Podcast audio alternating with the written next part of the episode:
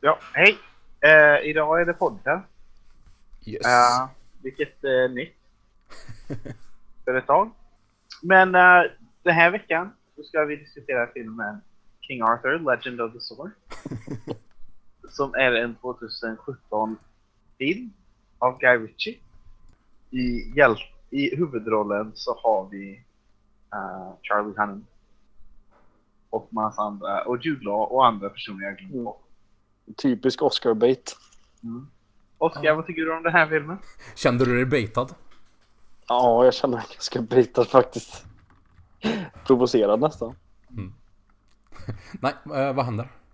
Nej, nej vi, vi har, okej, vi, två av oss har faktiskt sett King Arthur, Legend så olyckligtvis. Vi rekommenderar starkt att inte se den. Ja. Men nu vidare till kvällens huvudinslag och det är filmen In the Mood for Love. Som tydligen på dess kinesiska titel betyder blommornas ålder. Eller blomsteråren. Okej. Det var ju en intressant översättning. Och det är, den är regisserad och skriven och producerad av Wong Kar Wai. Mm. Jag tror att det är en Hongkong-film. Stämmer. Och den är filmad av Christopher Doyle. Ja. Hmm. Eh, jag tror är en, en britt som jobbar i Hongkong. Mm. Det är från Australien till och med som jobbar i Hongkong. Filmen är från år 2000 Ja. och handlar om uh, två, eh, ja, en man och en kvinna i Kina som har en relation som inte går någon vart. Där satt den! Mm, där satt den. Oscar, vad tycker du om den här filmen? Filmbeskrivningen. Mm. Eh, det här var ju en eh, eh, i, i det närmaste eh, lite absurd film. Mm. Eh, på sätt och vis. Och en väldigt ovanlig film. Eh, och sen så när jag läste lite om hur den liksom eh, hur den skapades så blev det ju ännu mer eh, intressant. Jaha, det Eh. skapades den. Alltså de- den tog tydligen väldigt lång tid att spela in. De höll på i, jag tror det var 15 månader eller något sådär. Nästa, ja men uppemot ett och ett halvt år. Eh, och det är ovanligt lång tid för en film. Och eh, Som inte är Sagan om ringen. nej, precis. nej, det här är bara en och en halv timme liksom. Det är ju det är ingen lång film. Mm. Eh, och eh, den skapades mycket på plats liksom. Eh, med eh, regissör, manusförfattare och eh, eh, skådespelare tillsammans. Eh, Ja, just det. Så det var inte- ganska... Alltså inte så mycket förberett utan det skapas liksom ganska spontant, ganska, ganska Ja. live. precis, de hade liksom ett, eh, ja men de hade ju grundberättelsen det här liksom med eh, de ska reda ut varför de har blivit eh, svikna av sina, sina makar liksom. Just det. Nej men jag, jag tyckte om den. Så, eh, det, var en, eh, den var intressant och väldigt välgjord film. Mm. Jag skulle säga att det här är en film som skapades i redigeringen. Mm. Mm. Väldigt mycket. Och det är väldigt spännande och handstark redigering. Mm. Ja, verkligen. Eh, och vi kan ju gå in lite på det. Och det här är väl att uttrycka vad jag gillar med filmen. Mm. Och det är ju att redigeringen är, jag skulle inte säga att den är icke-linjär. Det går framåt, det som från början till slutet. Men den är väldigt okonventionell i dess rytm. Mm. Den kan spendera väldigt mycket tid på att bara filma någon som sitter och ser ledsen ut och röker. Mm. Och så är det väldigt vackert filmat och det är vacker ljussättning. Och, alla, och folk ser väldigt häftiga ut. Och sen, det som man kan stirra på det och sen bara man hoppar fram liksom utan någon förklaring till en annan scen. Till i en annan dag där folk har på sig olika kläder. Mm. Och det, vad ska jag säga, det, det är väldigt effektfullt där. Ja. Och det blir... Det som när jag såg filmen första gången, jag såg den andra gången för 20 minuter sedan. Mm. Så det som slog mig var att det var en riktigt snygg film. Ja, det är en väldigt snygg film. Uh, det är en väldigt, väldigt snygg film. Uh, och inte bara snyggt på ett Revenant-sätt. Utan snygg för att hon förtjänar berättelsen. Mm. Men jag kände mig inte jätteintresserad av berättelsen. Inte särskilt tagen av Mm. Uh, och därför så har jag blandade känslor till. Å ena sidan så är den uppenbarligen ett hantverksmästerverk. Men å andra sidan så... Ja, handlingen är inte lika dålig som i en Bergman-film, men det är ju inget att hänga i granen heller. Vilka Bergman-filmer var du hade sett som en? Jag bara sett Fanny Alexander. och den är inte lik Fanny Alexander. Jag är väldigt mycket på samma spår där. Mm. Av en eh, bara slump, eller så här sammanträffande, så har jag ju precis haft en filmuppsats i grupp som jag skrivit. Om just sådana här kinesiska konstfilmer som använder tid på ett icke-konventionellt sätt. Så vi hade både den här filmen och regissören med i vårt, vårt projekt där. Och, Ja, passande. Mm, ja, det, var, det var lustigt. Eh, Men jag, i alla fall, jag tycker också att det är jätteintressant där med hur han använder det hantverksmässigt. Just det här med redigeringen och att använda tiden på ett sätt som inte bara är att man går ifrån liksom Hollywood-kontinuitetsklippning och den narrativen som är van vid, utan han använder ju tiden som passerar på ett sätt som får en, en alternativ narrativ innebörd. Liksom, de, de, här klipp, de här klippningen mellan scenerna. Eh, hur det klipper och hur det liksom, vad som visas på bild före och efter klippningar bidrar ju till att skapa um, liksom, det blir meningsbärande på ett sätt.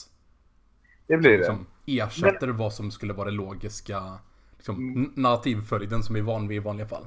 Jag, och, och- och jag håller helt med om det där, men vad jag kanske har svårt att lokalisera är just vad det meningsbärande är. Mm.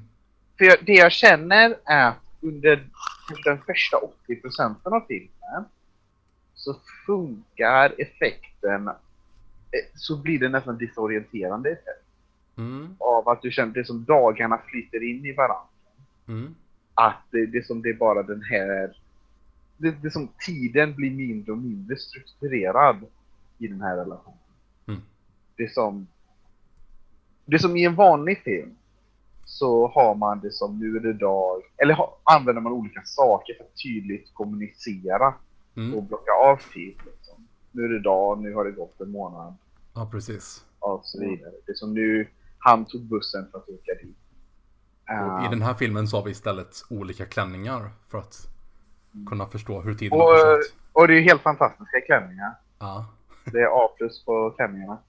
Ehm, men sen i slutet av filmen så gör den så väldigt stora hopp i tid. ja, jag kände att filmen tappade bort mig lite där måste jag säga.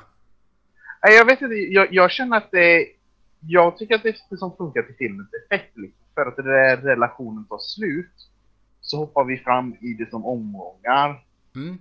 till att det som komma till slutklämmen. Ja, alltså jag säger inte att det så här inte passade in, men jag känner att jag var mer investerad fram till den började liksom ta den vändningen. Så här. De, de sista 20-25 minuterna eller vad det var. Nu hade jag faktiskt... Jag hade fått den här filmen spoilad för mig. Jag hade sett på något YouTube-grej där de pratar om slutscenen. Mm. Ehm, så jag visste liksom att det inte skulle bli någonting av relationen. Mm. Uh, vilket kanske påverkar att jag inte hade några förhoppningar där.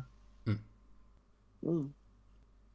Ja, det känns som en film som använder eh, många verktyg för att, eh, det? för att fånga en, eh, en känsla eller stämning så här genom hela. Mm. Eh, och en sak som, som ju blev väldigt tydlig i den filmen var ju hur den ramas in också av, eh, av olika saker i förgrunden och bakgrunden. Så. Ja. Eh, första, ja, ganska långt in i filmen så är det ju nästan alltid alltså någonting som ramar in en person. Det är en dörr, ett fönster, eh, en tunnel eller vad som helst. Liksom, så så det är alltid, förutom filmramen så är det ytterligare någon annan ram. Mm. Så det känns alltid som man kikar in på någon Ja. Eh, sådär. Eh, och, och det är intressant för att de, de försöker också så här själva kika in i sina makars eh, liksom tanke eh, eller käns känslovärld. Liksom, så här. Eh, det är intressant eh, knep för att få en i samma stämning som, eh, Mm. eh, som huvudrollerna där. Eh, Ja. någonting, Ja. någonting jag tänkte på väldigt starkt när jag såg den första gången var att makarnas... Man ser aldrig Ja. se makarna. Nej, det är på samma sats där som när Ja, man ska prata precis. om hur, hur det ramas in och det här med vinklarna. Ja. Både det här när man ofta står och ser karaktärer som talar in genom dörrar från sidan. Mm. Och som Och du hör- säger, att bara se deras eh, makar eh, bakifrån eller från sidan och sådär. Eller det är som man hör orden de säger. Mm. Att det, det, är som det är väldigt låg volym på det. Mm. Eh, och det blir en väldigt häftig effekt. Mm. Och det tyckte jag var eh, det jag liksom tyckte var mest intressant. Det var ju när de, eh, de eh, hade repetition för att hon skulle konfrontera sin man. Mm. Eh, och eh, så att eh, den andra mannen spelade ju hennes riktiga man. Eh, och när han var i karaktär, Mm. då såg man inte hans ansikte. Ja. Eh, Men så fort han bröt karaktär liksom och sa att Nej, men det, det, han kommer inte erkänna liksom, så fort som jag gjorde nu. Liksom, eller sådär. Då eh, kom det tillbaka. Liksom, då fick man se honom igen. det eh.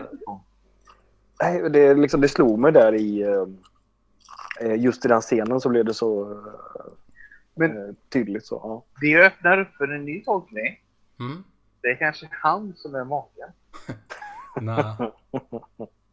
Nå- Något jag vill poängtera ut är just en av de här punkterna som just i den här filmen bland det som var en del av hela projektet jobbar med, kanske meningsbärande, fel ord, men den har en väldigt specifik driven funktion.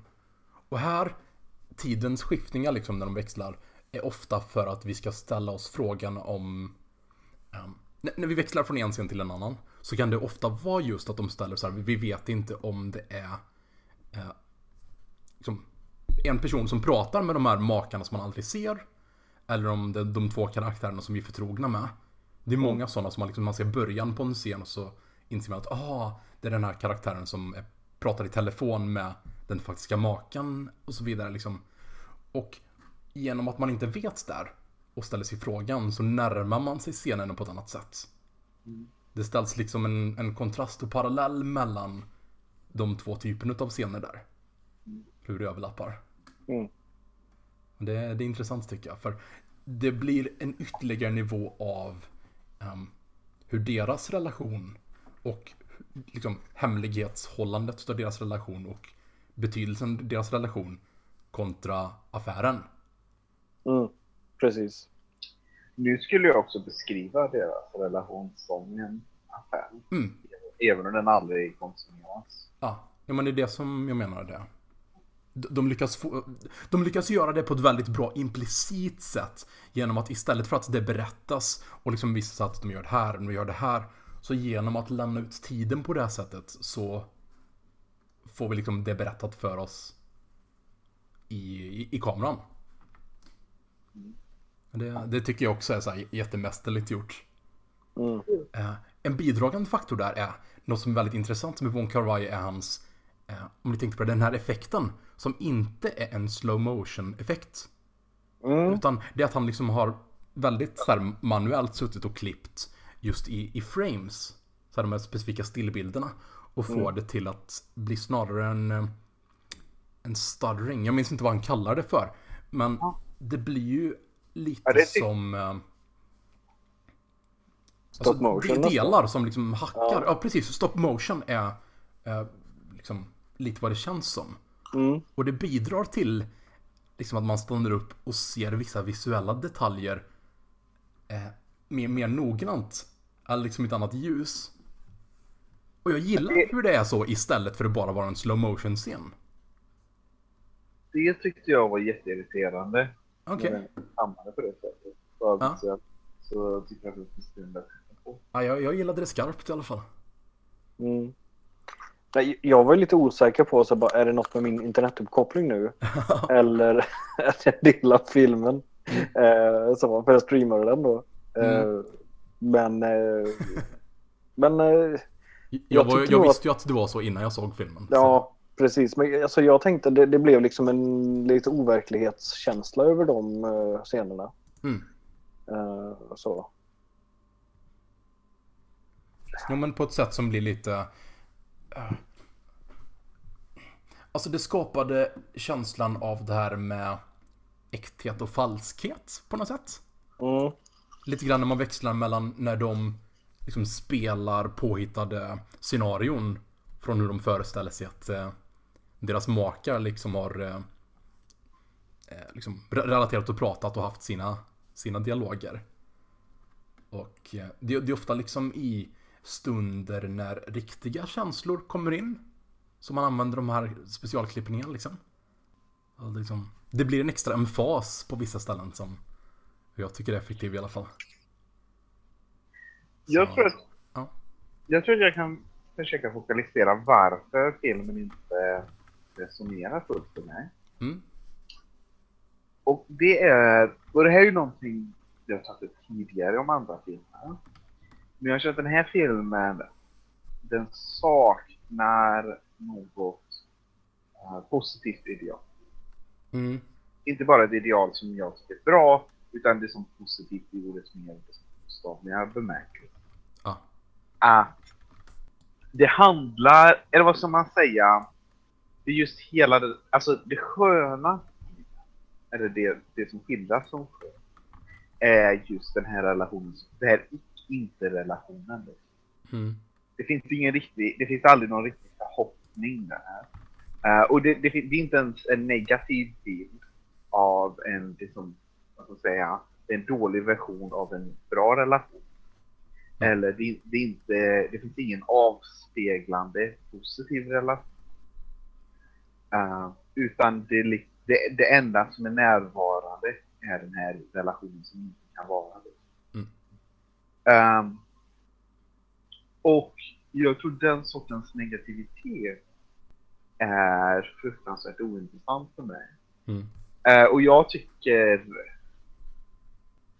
Jag skulle påstå... eh, Eller jag ska inte bara säga att det, jag tycker att det är estetiskt dåligt att göra en sån film. Jag är med på vad du menar där för ett drag som jag sett bland de här filmerna som vi har sett i alla fall är att det handlar ganska mycket om en melankoli som är kanske lite för mycket för melankolins egenvärde. Som så här, kanske, jag vet inte om vi alla tre känner så att just för oss kanske det inte har så mycket egenvärde Nej. där i, i den här sortens konst. Så jag tror, det, det är liksom... Det, många av de snyggaste scenerna i filmen är ju bara det som... Vi bara filmar dem där de går runt och ser melankoliska ut. Mm. Det, det, det är som, vad är de glada över i livet? Mm. Det, det, det är ju knappt att de har någon förväntning av glädje ifrån varandra. Ja men precis, det blir liksom Det, det, det, det, skär sig liksom lite Att så här, eh, På något vis så blir det något i deras relation som gör att det inte kan bli en positiv källa för dem heller Så Ja, Nej, det, den, av just den anledningen går den väldigt mycket mig förbi Känslomässigt också Hur, hur kände du på de punkterna Oskar? Eh, alltså, det som jag tänkte lite där, det var ju så här. Eh, jag funderade lite så på var, eh, var musikbudgeten var. För att det Mm. känns som att det bara var en, en låt. Ja, Eh, och, och den var så ganska deppig.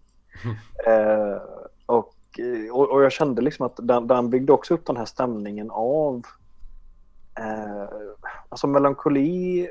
Eh, men det, det som jag tänkte var ju mer liksom det här eh, en, en väldigt sjunkande känsla liksom att Mm. det, det är hela tiden, det, det är bara sämre liksom. Det var ju två låtar. Ja, det kanske det var. Det var en, det är som en plonkande stråkgrej. mm. Ja, precis. Och så var det en, det är som en Ja, det, det tänkte låt där de sjöng spanska. ja. Ja, ja, det är klart. Den här spanska, eh, lite svängiga låten ja. Ja. Mm. Så det, det, var, det, var, det är på något sätt en blandning. Det är en massa melankoli med lite passion. Mm, precis, det är sant. Alltså, det är sant, men ja. Mitt intryck är att mycket av den här me- melankoli eh, filmproduktionen som både Bon Carvaj och sen mycket av hans peers liksom sysslar med en melankolisk film som är ganska kopplad till deras eh, nationella historia. Det här med Hongkong och liksom relationen med helhets-Kina. Samma sak för Taiwan. Jag Jag, jag undrar om det är en poäng som handlar mycket om liksom eh, splittringen me- mellan just så här. det tror jag. Den tolkningen har jag väldigt svårt att se. Ja, men jag undrar om det inte är de som lever i det kan nog känna mycket mer med det. Så här, det, det är inte kanske tänkt att så här, det här ska vara det som alla förstår det som. Det är inte, Ja, det är inte så, men det är lite att så här, sätta i ett känslouttryck i en konstfilm på det här sättet. Jag, vet, jag, jag skulle behöva ganska starka tolkningsmässiga belägg för det. För jag ser inte det alls här. Um, för det, det är liksom, jag, kan, jag vet inte, de kanske känner sig melankoliska om Kinas splittring. Men det känns som en ganska svag koppling. Men, på tal om Kina. Mm. så tycker jag att skildrandet av 60-talets Kina var som jag, att jag Pappa var i Kina på 60-talet. Äh, men inte jag. Äh, och Hongkong har ju tillgång till västerländska saker på ett sätt Kina inte hade på den tiden. Mm. Äh, men äh, det var riktigt häftigt att se. Och all production design och kläder. ähm, det var, det var toppen. Ja. Mm. Nej men, det är mästerligt hantverk alltså på väldigt många plan. Men... inte min kopp te i alla fall. Nej, Det är lite så med konstfilm alltså, det måste så här slå an på rätt sätt. Ja, ja men, men det, jag känner inte att det bara är så, utan jag känner att det finns folk som tycker att det som den högsta estetiska kvalitet, att det som melankoli är estetisk kvalitet i sig själv. Och att Mm. det, och jag tror vissa skulle kunna tycka att det är det högsta konsten kan uttrycka. Mm. Ja, men det är det jag menar att det... Och, och, och det finns en svagsynthet i, i det på något sätt förstärka känslouttryck eller i en tro eller en förhoppning om något där ute. Och jag ser inte det bara som en smak som inte stämmer överens med mig utan eh, vad ska man säga, både som en eh, moralisk men även en objektiv estetisk brist. Mm. Ja, men jag tror att så här, det finns mer av en positiv hoppfullhet där som skär av mot det än vad jag känner av där i slutet. För att Nej, så här, han träffar inte mig riktigt. Alltså de här med, när man ser de allra sista scenerna. Med han som är i Kambodja och hon som är och kollar på lägenheten och har den här sonen. Så här. De funkar inte riktigt för mig. Men jag känner att så här. Det där är ändå en nivå av att det här är inte ett verk som är att åh, melankoli är så vackert. Nej, Jag vet inte, alltså, jag, alltså han är ju där och släpper det liksom. Men det är ju, alltså eh, vad ska jag säga, han, filmen är ju nästan i hans perspektiv tittande tillbaks. Och det som att vilja släppa det. Men jag samtidigt, jag känner att, alltså det, det är ju inte att... Sen så är det kanske att det, slut, det slutar ju på en buddhistisk ton nästan. Mm. Uh, men det viktiga är att han släpper uh, in, inte att det som går vidare mot något, utan att det som upplösas. Mm. Ehm, och det är ju även det är något som inte resonerar. Mm. Nej men det är det jag menar också. Det är på ett sätt som inte resonerar. Jag bara vill poängtera ut just att så här, inte melankoliverk i just det avseendet som är de här som du nämnde. Det är bara det. Och det, det finns, eh, vad ska man säga, det finns ju storverk med mycket melankoli. Mm. Till exempel eh, Sean Penns fantastiska insats i Trepark. Det är melankoli där, helt Ja, klart. det, det är mycket melankoli där. Men det är också melankoli som avspeglas. Eh, det är som Chesterton uttrycker det så är sorgen något litet men glädjen är vad som uppfyller universum. Vilket är mitt sätt att säga att Oscar borde se Firefly. Jag borde göra det.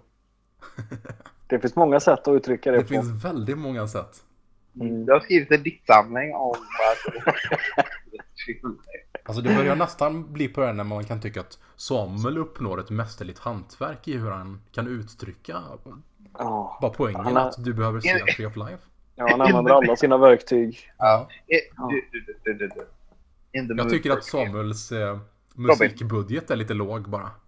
Robin, Ja. In the mood for Tree of Life. Ja.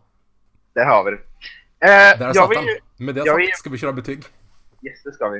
Eh, betyget jag ska ge till den här filmen Yes. är... Det här är nog den bästa filmen jag inte alls tycker om. Så att jag ger den ett great.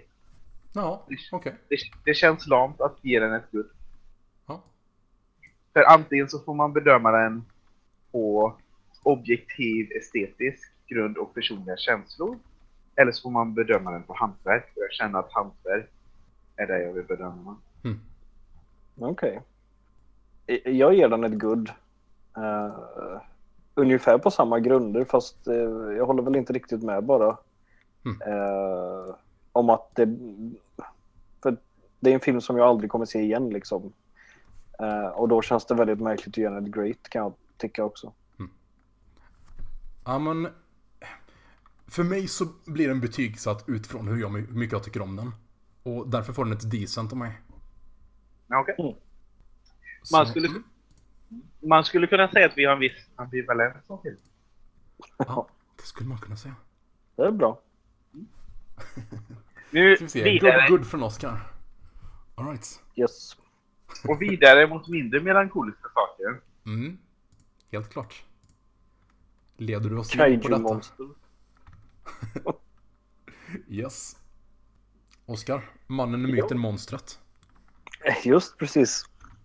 Eh, jo, vi ska ju ha våra topp tre kaiju-monster. Det här var en intressant lista att göra alltså.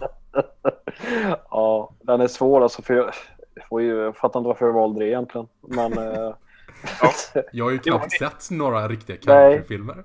inte jag heller. Nej. Eh, Men just vilket är- därför blev det lite roligt att göra. Ja, exakt.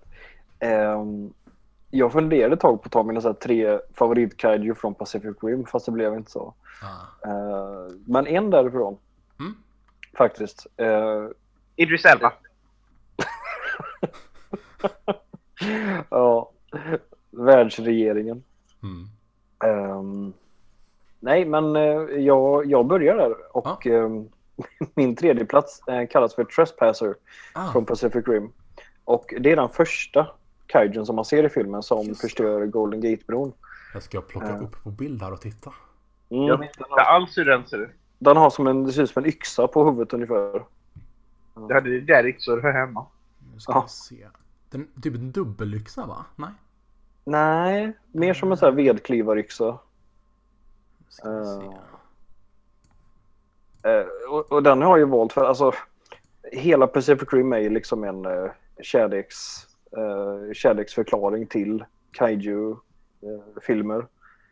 Eh, och enorma robotar som slåss mot dem. Ah, där Eh. var vi den ja. Den, Den- har en cool design. Mm. och, det eh, jag tänkte på det ser ut som lite yxa den här grejen den har på ryggen också. Ja, just det. Ja, det är ju sant. Eh, nej, men då liksom att det, det är det som inleder filmen och sätter tonen för liksom vad som eh, komma skall där. Och, eh, Mm. Och jag, jag diggar verkligen inledningen på Pacific Rim. Eh, och resten av filmen med. Men, eh, men där är jag, jag min... önskar eh, att jag hade gillat Pacific. Rim mer alltså. Men just monsterdelen är ju jätterolig. Tycker jag. Ja, precis. Ja, men det andra det kan man ju vara utan såklart. Men, Mm. men eh, ja. Så är det. Jag, bollar över, jag bollar över till Robin. Yes. På min tredje plats kommer också min, mitt enda val som är från Pacific Rim. Och jag Oh. kände ju att eh, jag måste välja den som jag faktiskt har en liten leksaksminiatyr utav. Det är klart. Så jag har valt Scanner. Bröllopsgåva från eh, dig och Rebecca, Oskar. ja, Där satt den ju också kan man säga. den är inte dum alltså. Nej, det var jätteroligt att få så. Mm. Ja. Och det var kul också, för jag gillade faktiskt eh, Scanner när jag såg filmen. Ja, ja, det är ju nice. Den här lite Det- klumpigare gröna med flera armar. Just det, det är den ja. Exakt. Ja. Ja, den fick oss att tänka på dig Robin. Ja, jag förstår det. Jag känner mig alltid grön, klumpig och flerarmad. Det är som man brukar säga, flera armar är bättre än en. Ja. Samuel, vad är din tredje plats? Uh, min tredje plats är en kaiju från uh, filmer jag aldrig har sett. Mm. Men det är King Så, så blir det. Det är King Ghidorah. Ah, mm. Vilket jag tror är en trehövdad drake som finns i de traditionella Godzilla-filmerna. Yes. Och kommer finnas med, verkar som den kommer finnas med i den nya Godzilla-serien. Mm. Ja, han är väl Ja. en sån här ri- riktig staple-karaktär tror jag. Ja, jag tror att de stora förutom Godzilla är Rodin, en fransk impressionistmålare. Mm. Eh, och en flygande dinosaurie på samma gång. Mm. Eh, King Ghidorah och Mothra. Ja, precis. Och alla de har ju väldigt festliga namn på väldigt olika sätt. Mm. Men jag tycker att King Ghidorah har det mest festliga namnet av de andra. Också den största kaiju-mon- största kaiju-monstret. Ett viktigt kriterium. Mm. Det ska bli roligt att se. King of Monsters. Mm. Jag är riktigt pepp faktiskt. Vad är King of Monsters? Nästa Godzilla-film. Heter den så? Visst gör den det? Nu blir jag osäker. Det är något sånt i alla fall. Godzilla. King of the Monsters heter han. Nej, du fattar inte. Mm. Mm. Eh, min eh, andra plats kommer från en, eh, en ganska ny film Ja. som heter eh, Kong. Ah, nice. Eh, ja, nu, men jag sa ju, jag tänker att eh, det är min lista och jag bestämmer att Kong är en eh, kaiju också. Ja, ja, ja. Kong är en kaiju. Ja. Absolut. ja, eh, det är väl kanske inte det första man tänker på, men eh, han är ju en klassisk, eh, funnits med väldigt länge. Han är ett stort Eh. monster. Vad sa du?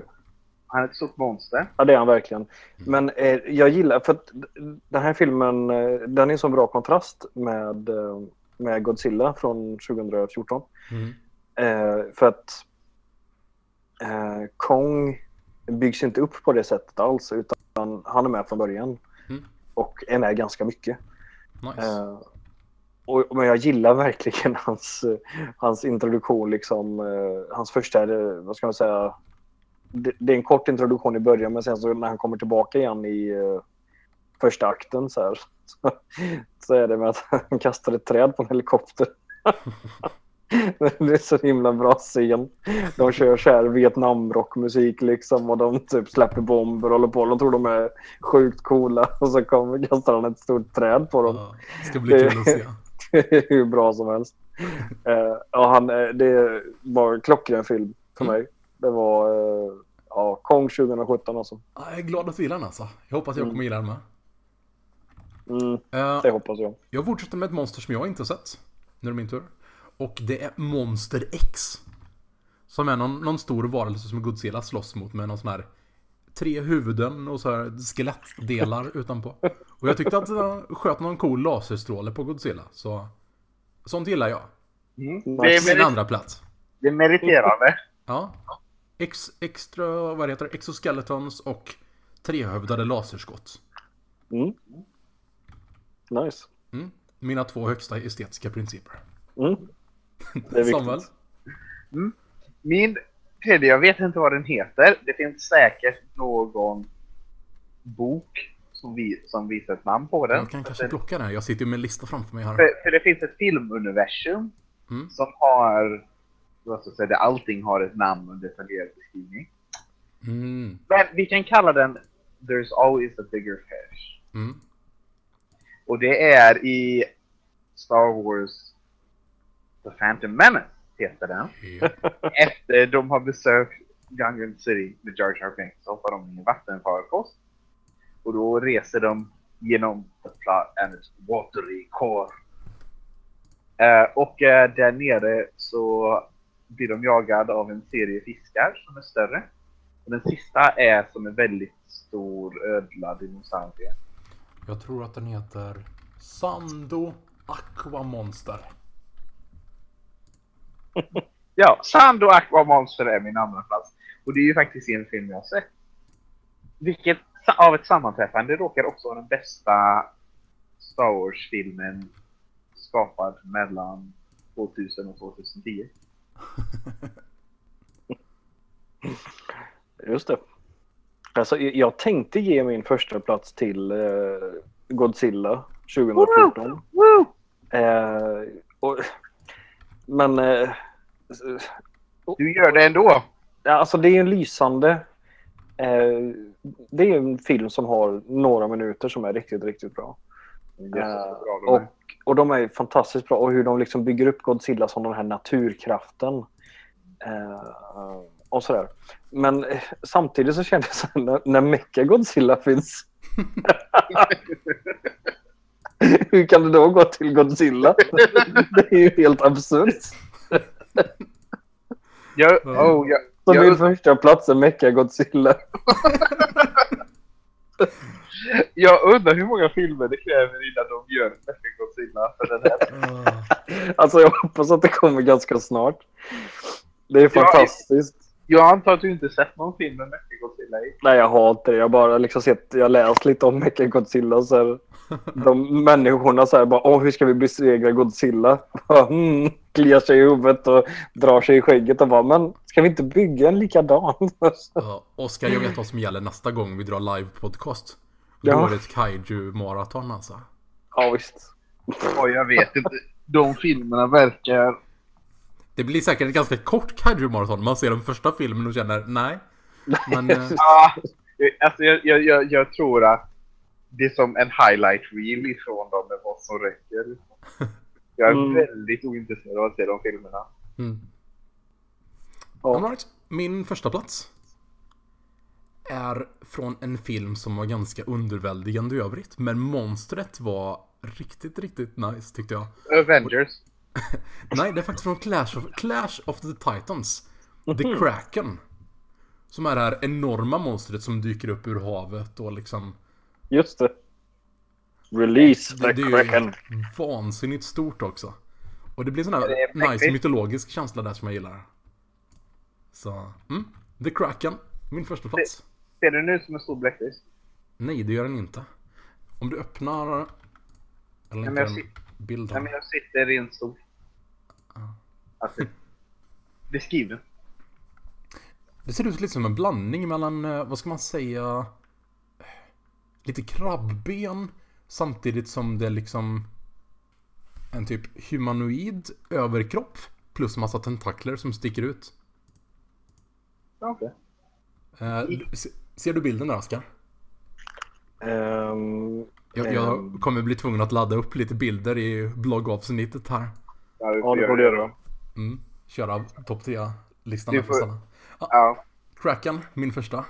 I Nice. spelet Golden Sun, vilket var ett Gameboy-spel jag hade, Mm. ett JRPG, så fanns det en boss halvvägs igenom på ett båtsman Kraken som var väldigt svår. Mm. Så nu vet ni det. Mm. Nu vet vi det. Eh, min första plats är Kaiju-monstret Godzilla Mm. ifrån 2000, nej, ifrån uh, Matthew Broderick Godzilla. Mm. Ja. Nej, jag skojar. Det är den uh, riktiga Godzilla från 2014. I, en, i, vilket är alldeles fantastiskt i en femstjärnig film som är dramatiskt underskattad av allmänheten. Som är bra rakt igenom till slutet och den blir mästerlig. Där, som Oscar säger, som, som Godzilla är som en naturkraft. Men inte bara naturkraft utan naturkraft som kommer från djupet och det förflutna. Nästan Mm. gudomlig storlek. ja. Det är han, det som människan är chanslös inför honom.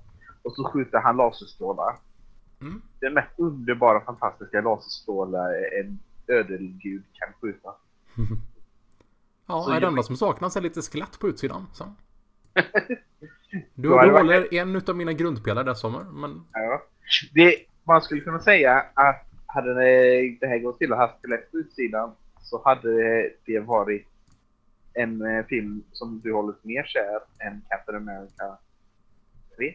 det skulle man kunna säga. Men nu är det ju inte så, så vi får aldrig veta vad det hade varit. Om de inte gör en remake där de bara lägger till ett skelett utan Mm. till det. Vi vet inte vad som händer i King of the Monsters. Jo, sen skulle jag även föreslå att se, det finns många fantastiska scener. Alla de där han skjuter laser. Alla scener där han faktiskt är med på bild. Men framför allt så tycker jag att det är, det är riktigt snyggt när han åker, det är som man ser honom simma under vatten under hangarfartygen. Mm. De bara studsar runt som små båtar. Nej, många av de scenerna är jättenice alltså. Mm. Verkligen. Ja, nej, det var en rolig topplista faktiskt. En av de mer intressanta i relation till att vi inte har sett filmerna. För det mesta. Ja, precis. Och alltså, det var i kombination med vi såg på kinesisk konstfilm förr. Eller hur? Jag tycker, okej. Jag tycker ju att, jag skulle nog säga att Godzilla 2014 är en bättre film än Will Be, nej, In the Mood for Love. jag höll på And att there säga, will be blood, hade jag. nej nej nej, jag höll på att säga There, there Will Be Love. Mm. Men det är inte alls vad filmen vi såg om handlar om. Det ska jag fortsätta citera för dig Samuel. Den gången Samuel. Det, det liksom slank igenom en sån liten Freudian slip där. Mm. Mm. Det tror jag. Mm. Vad har vi till nästa vecka? Så vi ser. Ja. Det är jag som ska ta först förresten inser jag nu. Ja, kanske Du, det. du har ju den avslutande häftiga. Eh, Så nästa vecka. I kombination med Kaiju Monster och In the Mood for Love så ska vi ta topp tre klänningar. Oh. Jaha, ja men det är, det är redan där. Mm, mm. Vi, jag känner att vi i förväg bör konstatera att om man tar en klänning från BBC Pride and Prejudice så är man ju diskvalificerad. Ja, För pyjamas räknas inte som klänningar. okej. Ja, det är bra att veta. Just saying. Åh, vad ska vi se för film nästa vecka, Oskar? Alltså, jag tycker det är svårt. Det är Det jättesvårt. borde för- väl vara lätt, tycker jag. Wonder Woman. Jag tror inte jag har möjlighet att se den på bio direkt. Eh, Jag vill höra det allra lättaste val du har att göra, Oskar. alltså, ja, jag tror, jag tror att det blir det, men alltså, för att det har kommit... Jag, jag har varit så besviken på actionfilmerna förra Mm. året. Mm. Helt enormt. Alla filmer som, borde, som jag borde ha tyckt om jättemycket, bara... Eh, från liksom dåliga till ja, okej, typ. Mm. Jaha, det är den filmen Robin vill att du ska välja. Eh, Medan jag i år, vad vi ska se. men, men i år, Mm. eh, Guardians of the Galaxy 2, jättebra. Jason. Jag har inte sett den än. Men det blir av snart. John Wick, Fast and the Furious, ehm, Kong, fantastisk. Mm. Eh, vad har vi mer? Eh, Logan, förstås. Mm. Lysande film. Ja. Lego Batman, Låsken vill jag faktiskt be att vi ska kalla. Lotion. Ja. Nu börjar jag bli mer och mer förvirrad över vad faktiskt är du ska välja, Oskar. Sen kommer Wonder Woman. Och